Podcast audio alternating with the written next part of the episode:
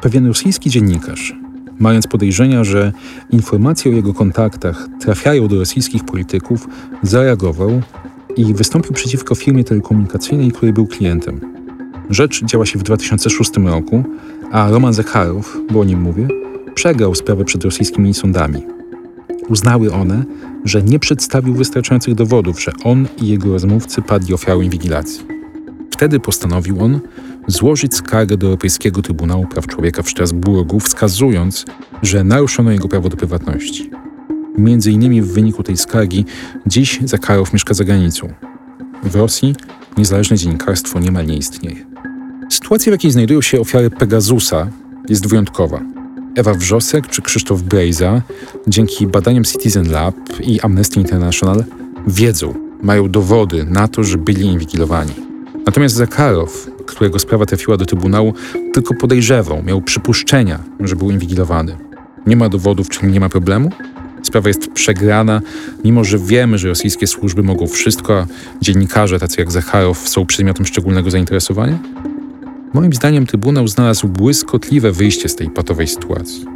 Uznał, że skoro osoby inwigilowane nie są o tym informowane, to nie można oczekiwać od nich niemożliwego dostarczania dowodów. Trybunał znalazł takie rozwiązanie. Jego zdaniem do naruszenia praw konkretnej osoby dochodzi, gdy spełnione są dwa warunki. Brakuje kontroli nad służbami, a skarżący należy do grupy podwyższonego ryzyka. Jest dziennikarzem, adwokatem czy aktywistą. W oparciu o te kryteria w 2015 roku Trybunał uznał, że Rosja naruszyła Europejską Konwencję w sprawie Zakarowa. Dziś oczywiście wiemy, że putinowska Rosja tego wyroku nie wykona, ale rozstrzygnięcie było przełomem, przecięciem węzła gordyjskiego w sposobie myślenia, kto może być pokrzywdzony przez niekontrolowaną inwigilację. Nie tylko ci, którzy jakimś cudem złapią służby za rękę, ale także ci, którzy ze rozmaitych powodów, zupełnie niezwiązanych z przestępczością, mogą bać się służb. Należy do takich osób. Od lat publicznie krytykuje działalność polskich służb, ujawniam im prawidłowości w ich działaniu. Moja rozmówczyni także może podejrzewać, że ze względu na zaangażowanie w obronę praworządności obronę praw człowieka jest przedmiotem zainteresowania służb. Razem z trzema innymi osobami poszliśmy śladami Zakarowa i poskarżyliśmy się do Trybunału w Strasburgu. Za kilka dni odbędzie się w tej sprawie rozprawa, ale już dziś możecie posłuchać, czy nasza sprawa ma szansę coś zmienić i czy wojna Ukrainy z Rosją to dobry czas na walkę o ograniczenie polskich służb. Nazywam się Wojciech Klicki i witam Was w podcaście Panoptykon 4.0. W tym odcinku zapraszam na spotkanie z osobą, wspólnie z którą złożyłem skargę do Strasburga, Dominiką Bychawską-Siniarską, związaną z Helsińską Fundacją Praw Człowieka. To jest Panoptykon 4.0. Dzień dobry Dominiko. Dziękuję za przyjęcie zaproszenia do podcastu. Dzień dobry Wojtku, dzień dobry Państwu. Niebawem, bo 27 września będziemy razem przed Europejskim Trybunałem Praw Człowieka w Strasburgu, który rozpozna skargę, którą złożyliśmy my dwoje, ale także Barbara Grabowska-Moros, Katarzyna Szmielewicz oraz mecenas Mikołaj Pietrzak. Przed Trybunałem reprezentować nas będzie mecenas Małgorzata Mączka-Pacholak. Ale zanim to się wydarzy i zanim w mediach pojawią się na ten temat ewentualne komentarze, myślę, że warto, abyśmy wyjaśnili naszym odbiorcom, dlaczego w ogóle to zrobiliśmy. Dominiko, zacznijmy może od tego, co Ciebie motywowało do złożenia skargi? Um, myślę, że poczucie bezsilności, poczucie tego, że od y, wielu lat krytykujemy ustawodawstwo, które w bardzo szeroki sposób pro, pozwala na y, inwigilację Polek i Polaków pomimo wyroku Trybunału Konstytucyjnego z 2014 roku, który wskazał, że ustawodawstwo powinno być zmienione, powinno być zawężone, ofiary potencjalnej inwigilacji powinny być o tym informowane, e, nic się nie działo. I myślę z tej bezsilności, tego, że składaliśmy jako organizacja, e, tu mówię o Helsińskiej Fundacji Praw Człowieka, dla której pracuję, e, uwagi do kolejnych projektów ustaw, nic się nie działo. I e, tą skargą chcemy zwrócić uwagę na e, błędy w ustawodawstwie e, i chcemy też włączyć e, podmiot międzynarodowy z nadzieją, że nasze państwo będzie respektować bardziej niż Rosja, tak jak to wskazałeś. Tak, myślę, że ja też mam tą motywację, którą ty nazwałaś bezsilnością czy bezradnością, związaną z tym, że pracujemy, pracujemy, bo nie tylko Fundacja Helsińska, ale i Panoptykon w tym temacie, walczymy, no ale faktycznie nic się dotychczas nie zmieniło, ani o milimetr, a jeżeli się zmieniło, to, to nie w tym kierunku, o który, o który się staramy. Natomiast wydaje mi się, że tu są chyba dwie oddzielne kwestie. Przynajmniej ja na, na to patrzę. Jedną kwestią jest to, że sytuacja prawna, faktyczna jest zła i ona dotyczy każdego, ale z drugiej strony skargę złożyliśmy my. To znaczy Dominika Bychawska-Siniarska, Wojciech Klicki i te pozostałe osoby wymienione. I chciałbym, żebyś może wyjaśniła, dlaczego ty poszłaś do Trybunału i powiedziałaś, że twoje prawo zostało naruszone.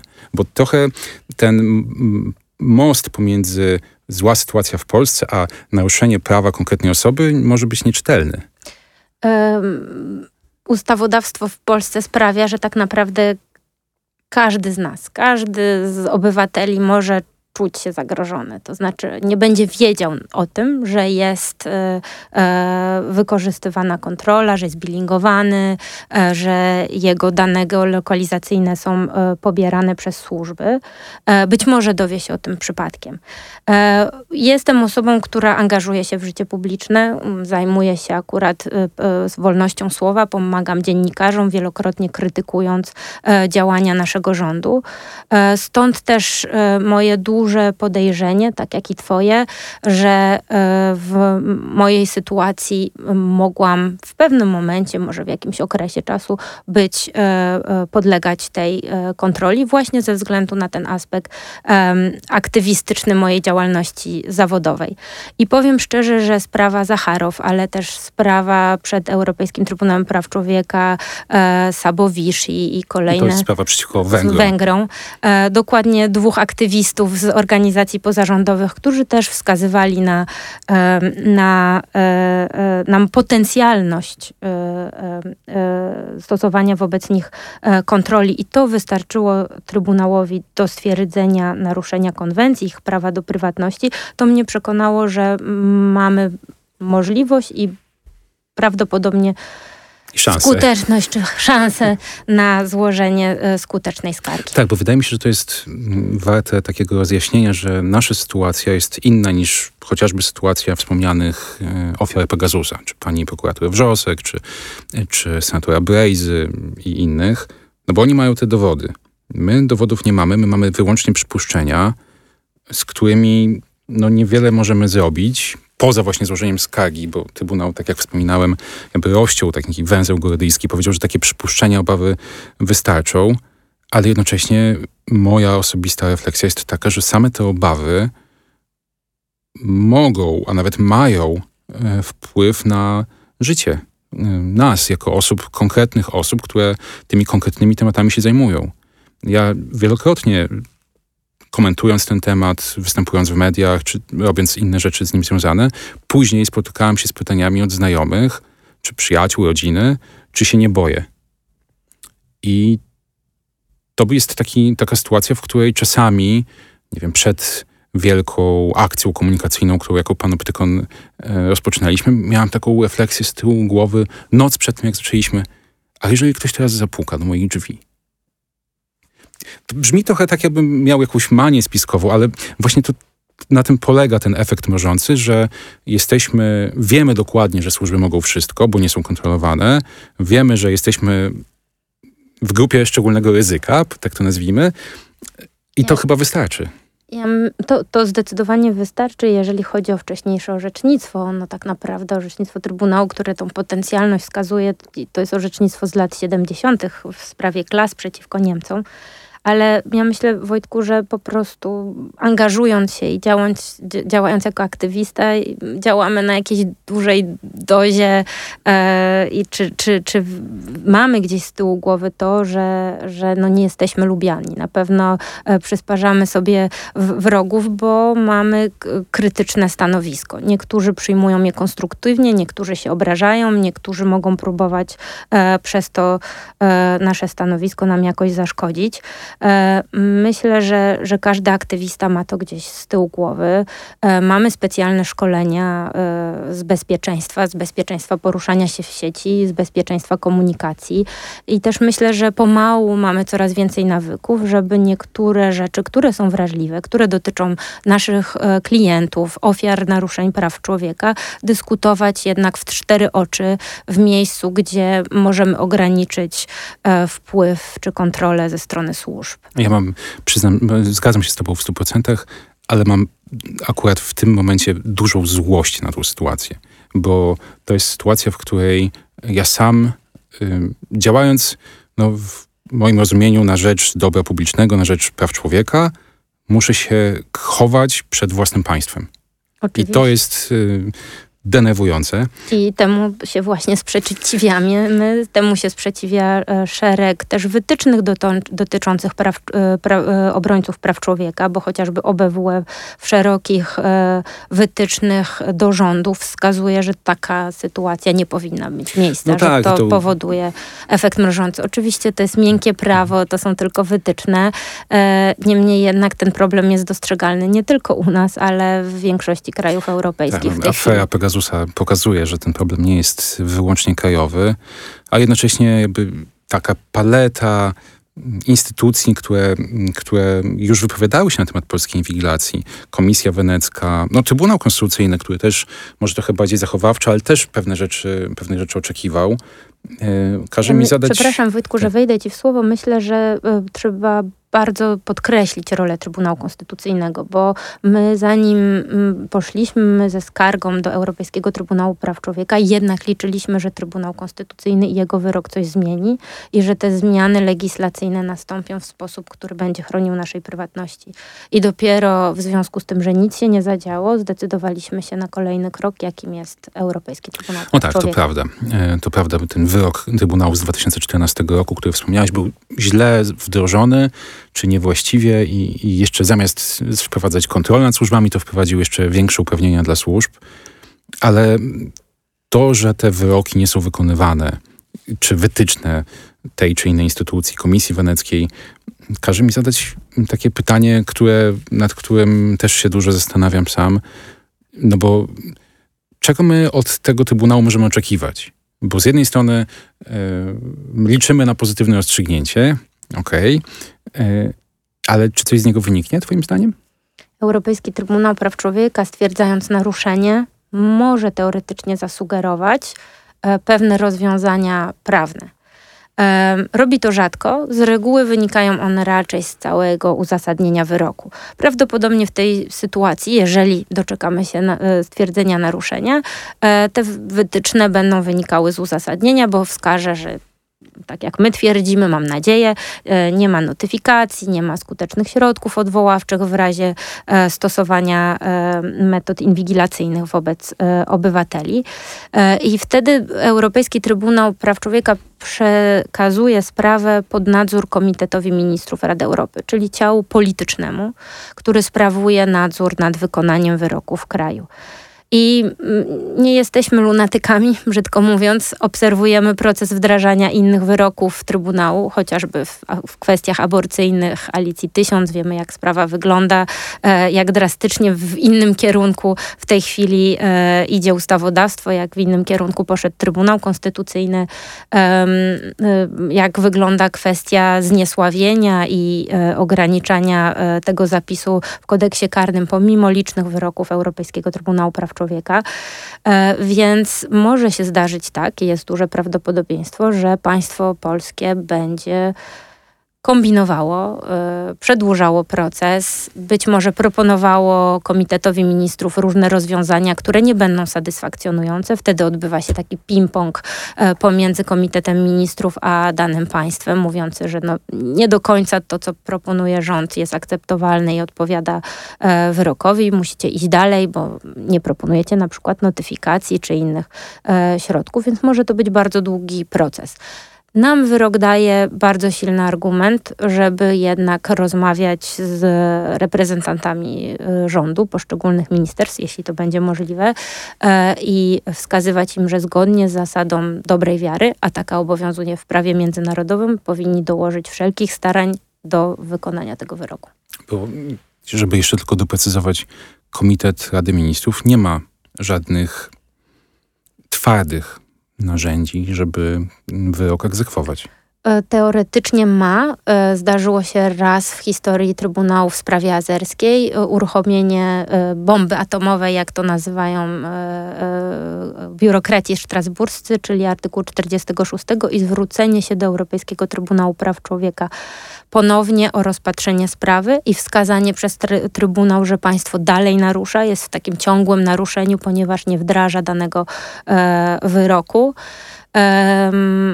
Niektó dla niektórych państw może to być otrzeźwiające, szczególnie jeżeli to rodzi jakieś konsekwencje na arenie międzynarodowej. W sprawie Azerbejdżanu to akurat podziałało, ale może się zdarzyć, że, że to nie będzie wywoływało żadnego skutku. Jak wiemy, nasze władze pomimo międzynarodowej presji, niekoniecznie stosują się do zasad prawa międzynarodowego. No tak. Jest też jedna możliwość, e, która się zdarzyła w sprawach niemieckich i też szwajcarskich, że skarżący idą po raz kolejny do Trybunału, bo nic się nie zmieniło e, w sprawie, więc jeżeli nasz wyrok będzie pomyślny, to to otwiera drogę wielu innym skarżącym. Ja żałuję, że wśród nas nie ma dziennikarza.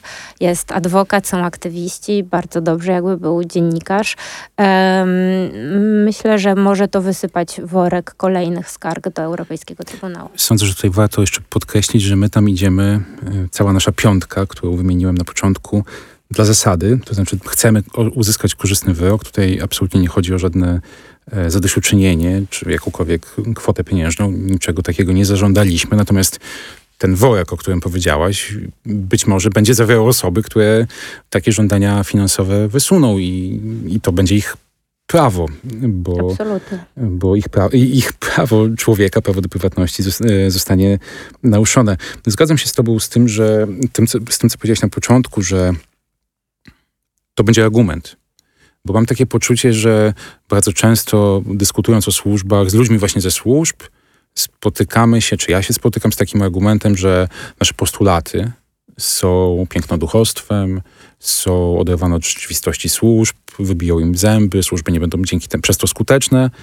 E, no ale im więcej mamy argumentów w rękawie, w ręku, nie tylko Komisję Wenecką, nie tylko niektóre postanowienia Trybunału Konstytucyjnego, ale właśnie też wyrok Trybunału, Europejskiego Trybunału Praw Człowieka, no to będzie nam może łatwiej. Chociaż e, jakby tutaj jestem tak raczej sceptyczny, że to wywoła, ten konkretny wyrok wywoła jakąś zmianę, bo ta presja musi być bardzo wielo, moim zdaniem bardzo wielokierunkowa i na przykład w tym świetle także liczę na to, że prędzej czy później kwestiami związanymi z polską inwigilacją zajmie się nie tylko Europejski Trybunał Praw Człowieka, ale także Trybunał Sprawiedliwości Unii Europejskiej, bo on ma znacznie silniejsze narzędzia do, e, do egzekwowania swoich wyroków.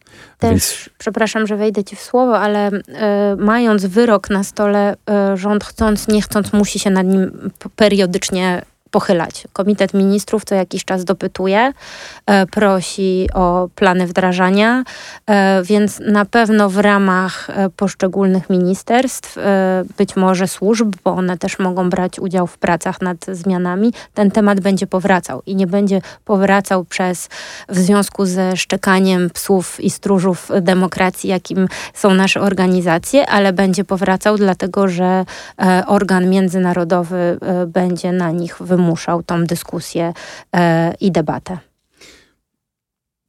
Dominiko, w ramach jakby przygotowań do naszej rozmowy spytaliśmy jako panoptykon naszych odbiorców, członków takiej grupy ochotnicy panoptykonu, czy mają do nas jako skarżących jakieś pytania.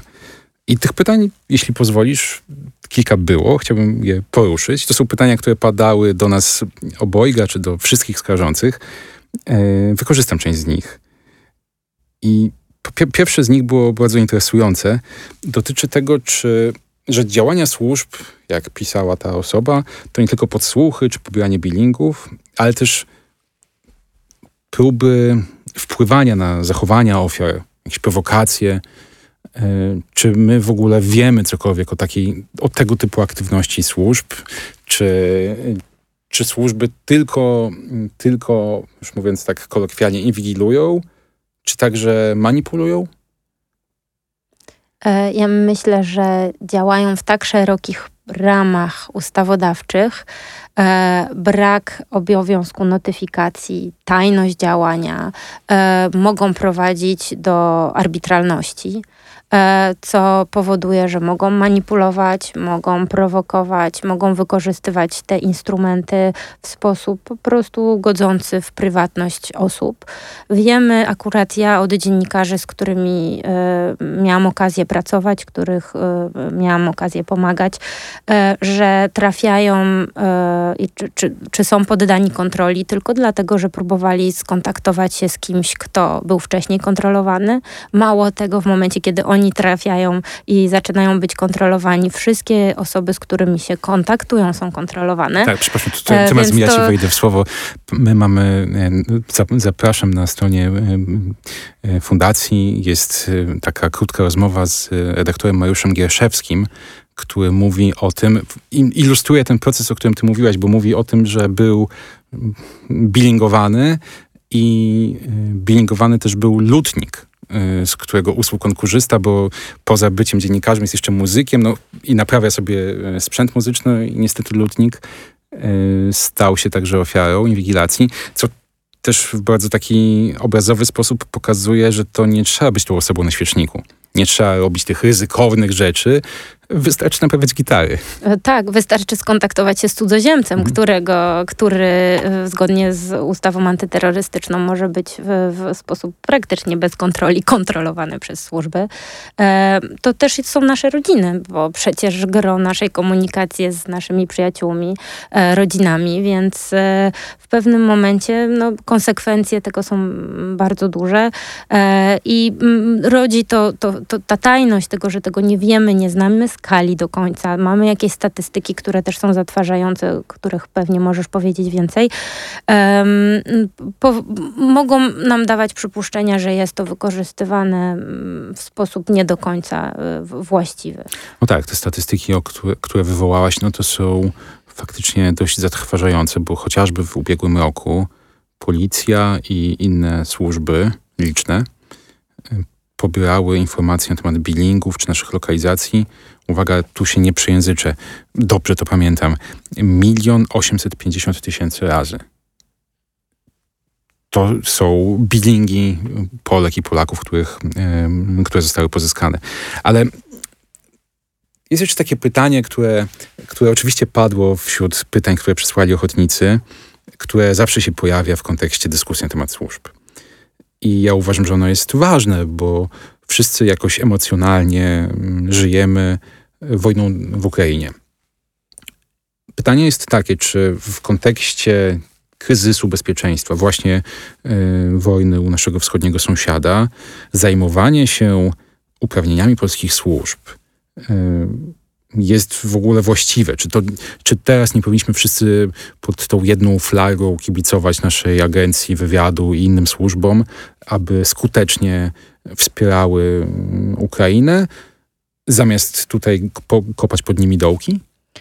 Ja myślę, że. Nikt... Przepraszam tylko, że tak mhm. specjalnie tak sformułowałem, chociaż oczywiście uważam, że to jest ten czas, ale y, ktoś o to pytał. E, jasne, ja myślę, że to jest absolutnie zasadne pytanie e, i my nie chcemy absolutnie ob, ob, obcinać głowy służbom i wytrącać im instrumentów e, z rąk, tylko niech one będą stosowane w sytuacjach, do których powinny być stosowane. To znaczy, gdy chodzi o bezpieczeństwo państwa, gdy wchodzi w grę jakieś poważne przestępstwo, a nie w sytuacji, kiedy ktoś jest lutnikiem mm, dziennikarza, który akurat do niego zadzwonił, bo wpadamy w jakąś y, jakąś paranoiczną sytuację, gdzie rzeczywiście ta kontrola nad służbami jest y, nieograniczona.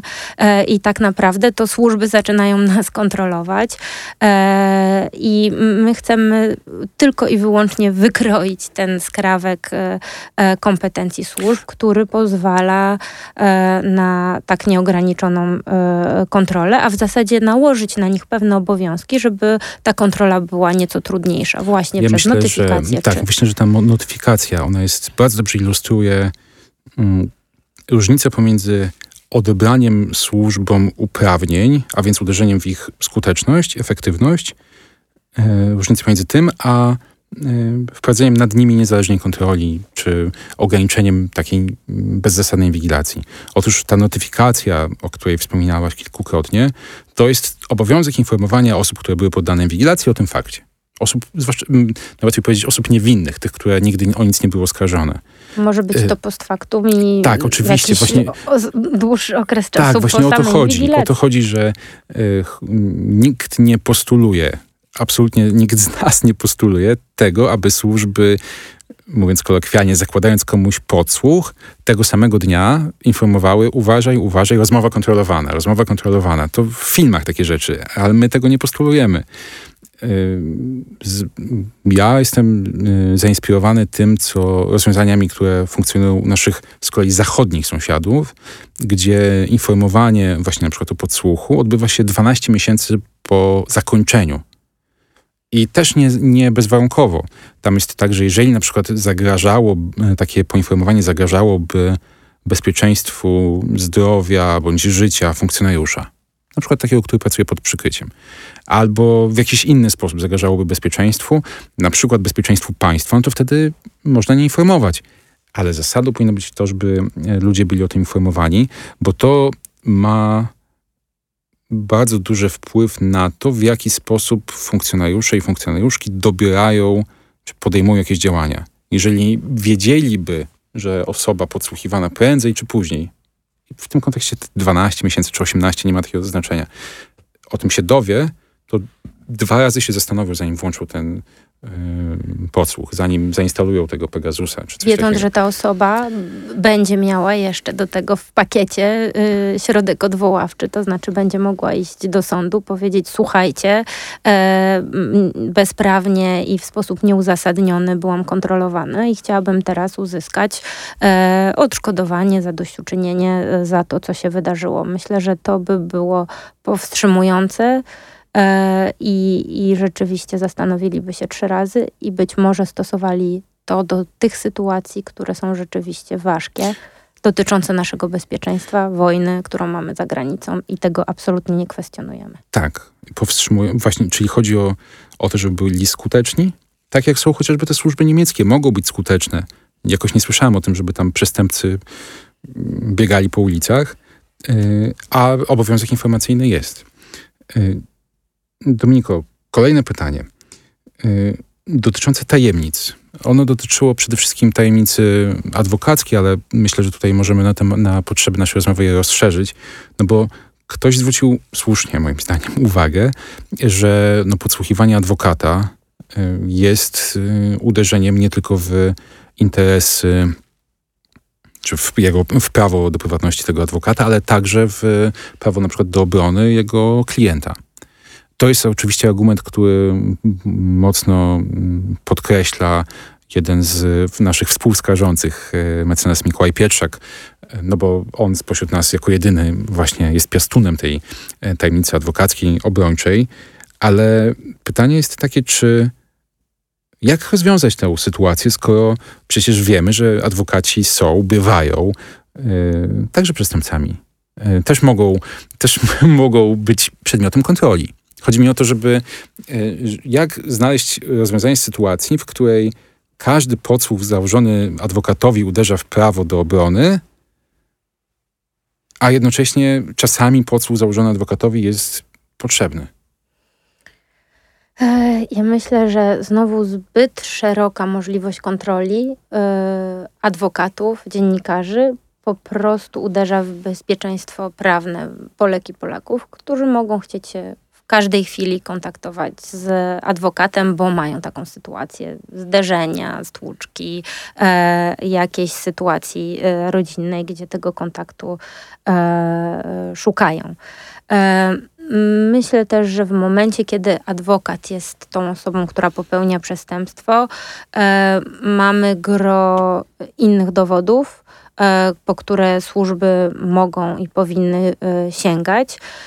Oczywiście w sytuacji, kiedy jest to niezbędne i absolutnie to jest jedyna formuła, w której możemy zebrać materiał dowodowy, w, tym, w tej sytuacji być może kontrola jest, jest niezbędna, ale pamiętajmy, że służby dysponują też innymi metodami zbierania, zbierania dowodów na działalność przestępczą. E, stąd też tylko i wyłącznie, bo często tak się to odbywa, skorzystanie z kontroli e, inwigilacji, bilingowania, e, szerokiej kontroli adwokata służy, jest głównym dowodem a być może, być może powinien to być ten ostatni, ostatnia deska, po którą służby sięgają. No tak, to podkreśla Roman Giertych jako ofiara Pegasusa, że on twierdzi, ja też nie jestem w stanie tego zweryfikować, ale e, warto to przytoczyć, że mm, założenie mu, zainstalowanie na jego telefonie Pegasusa miało bezpośredni związek z sprawami, które on prowadzi, a, prowadzi, a prowadzi sprawy y, najważniejszych polityków opozycyjnych i podsłuchiwanie Giertycha mogło być jednocześnie podsłuchiwaniem Tuska, Sikorskiego i kilku innych osób, których, które on reprezentuje. A to z kolei e, zdobycie informacji na temat ich rozmów z ich obrońcą, adwokatem, pełnomocnikiem, e, mogłoby być wykorzystane po prostu w sposób absolutnie pozaprawny i, stricte polityczny. Więc to jest to tylko przykład tego, jak e, inwigilacja e, adwokata może mieć, e, jaki może mieć wpływ na inne aspekty niż, e, niż tylko jego prawo do prywatności. Ale, a teraz uderzę, po, pozwól, że uderzę tak bardzo z grubej rury. Pytanie. Dlaczego walczymy z polskimi służbami? Czy nasza skarga ma podłoże polityczne? Nie, nie, nie, nie, nie. E, jeszcze raz nie. E, absolutnie nie ma to nic związanego z, z, polityką. W sensie na pewno dotyka jakichś obszarów politycznych, tak jak przed chwilą dałeś przykład, e, prawda, adwokata, który może mieć tego rodzaju kontakty. My zajmujemy się sprawą inwigilacji, brzydko mówiąc, rozpasaniem służb od wielu lat jako Helsińska Fundacja Praw Człowieka panoptykon w szczególności. E, nie umiem sięgnąć pamięcią, kiedy były pierwsze sprawy, którymi się zajmowaliśmy, ale byliśmy zaangażowani chociażby w sprawę e, redaktora Wróblewskiego, który... Ja tylko powiem, że ja jestem w panoptykonie od 2012 roku i od samego początku zajmuję się tam kwestią uprawnień służb więc myślę, że tu klucza politycznego trudno się e, doszukać. E, my w fundacji zajmowaliśmy się e, sprawą chociażby właśnie redaktora Wróblewskiego, ale też szeregu innych osób, które dziennikarzy, którzy przez przypadek odkryli, że, że byli bilingowani. I tu pomagaliśmy docieć sprawiedliwości na drodze postępowania cywilnego z sukcesem.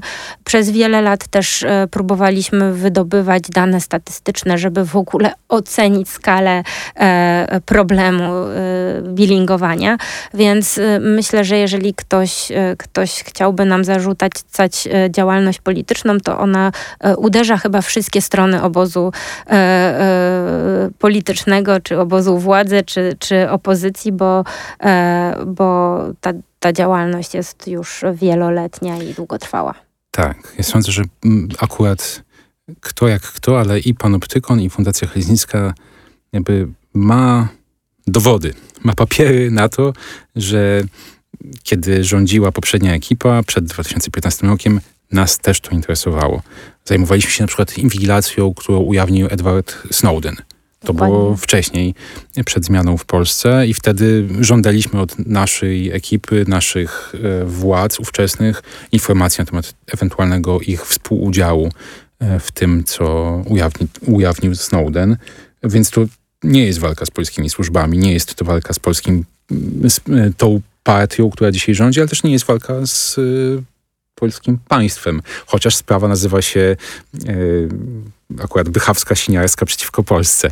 E, Ale... To niefortunne, bo jesteśmy e, ekipą aktywistów i tu moi koledzy rzeczywiście jakby są tak samo zaangażowani jak ja. Myślę, że to jest tylko formalność, że ona tak się nazywa. A musieliśmy skarżyć państwo polskie, bo taka jest zasada w Trybunale. Nie mogliśmy wybrać konkretnej służby czy konkretnej agencji. Jest to państwo, e, które odpowiada za wszel działania wszelkich służb i administracji, która działa na jego terytorium. Dominiko, twierdzimy, twierdzicie, jak pyta y, jeden z ochotników, że jesteście ofiarami, że mogliście być inwigilowani. Czy nie obawiacie się, że takie działania tylko zwrócą na was oko służb, takie działania jak skarga i będziecie mieli w związku z nimi kolejne nieprzyjemności? Myślę, że obawa zawsze gdzieś jest, tak zupełnie szczerze, tak jak wspomniałeś o, o, swoich obawach. Ja myślę, że, że one gdzieś są w tył głowy. Mamy rodziny, mamy życie pozazawodowe, ale myślę też, że od tylu lat y, wystawiamy się na świecznik, brzydko mówiąc, pełniąc tą y, rolę watchdogów. Y, od tylu lat krytykujemy kolejne zmiany w ustawach dotyczących służb. od wielu lat sygnalizujemy problemy organom międzynarodowym. E, że dużo gorzej e, nie może być. Więc jeżeli służby chciały, tego czego oczywiście nie wiemy, mm, to już dawno podjęły tą kontrolę. E, być może zechcą dopiero teraz. Problem jest w tym, że się nawet o tym nie dowiemy. Stąd też myślę, że mm, ja staram się o tym nie myśleć na razie.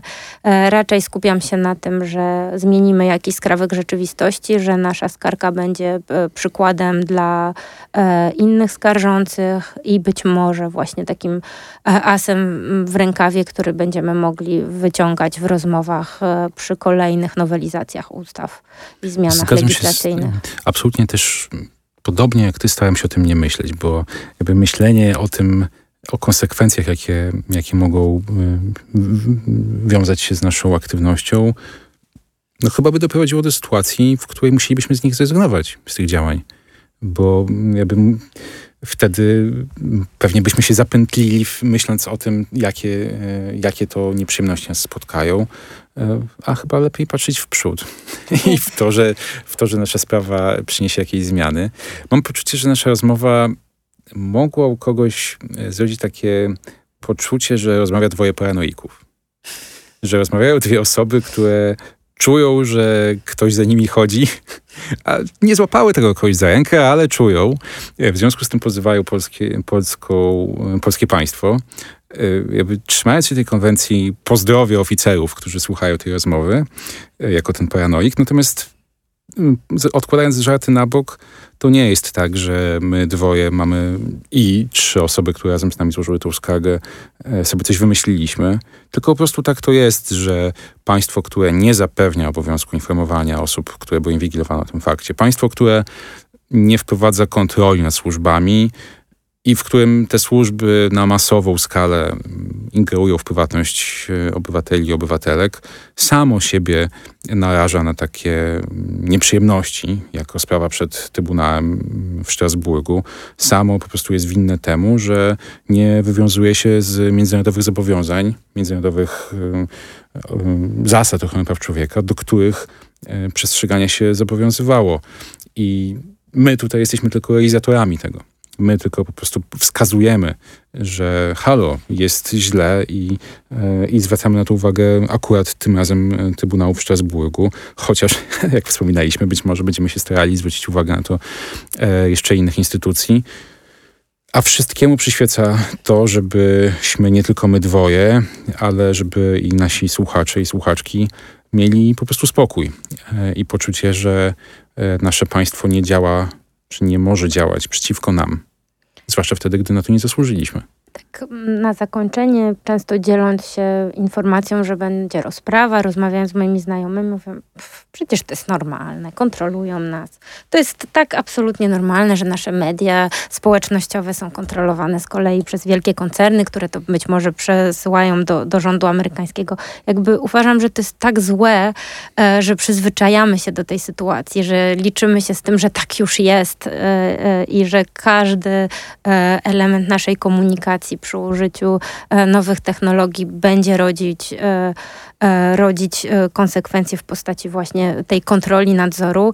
E, jest to tak złe, że musimy krzyczeć w tym momencie, bo ludzie zaczynają się do tego po prostu przyzwyczajać i liczą się i mają to wliczone gdzieś tam w koszty korzystania z, z nowych technologii, więc myślę, że i mam nadzieję, że ta skarga oprócz takich dywagacji prawniczych będzie miała też taki zachęcający wymiar i pokaże ludziom, że nie, nie musimy się na to godzić, że jednak może być, e, wyglądać to inaczej. Myślę, że ten optymistyczny e, akcent jest dobrym zakończeniem naszej rozmowy, za którą Ci bardzo dziękuję.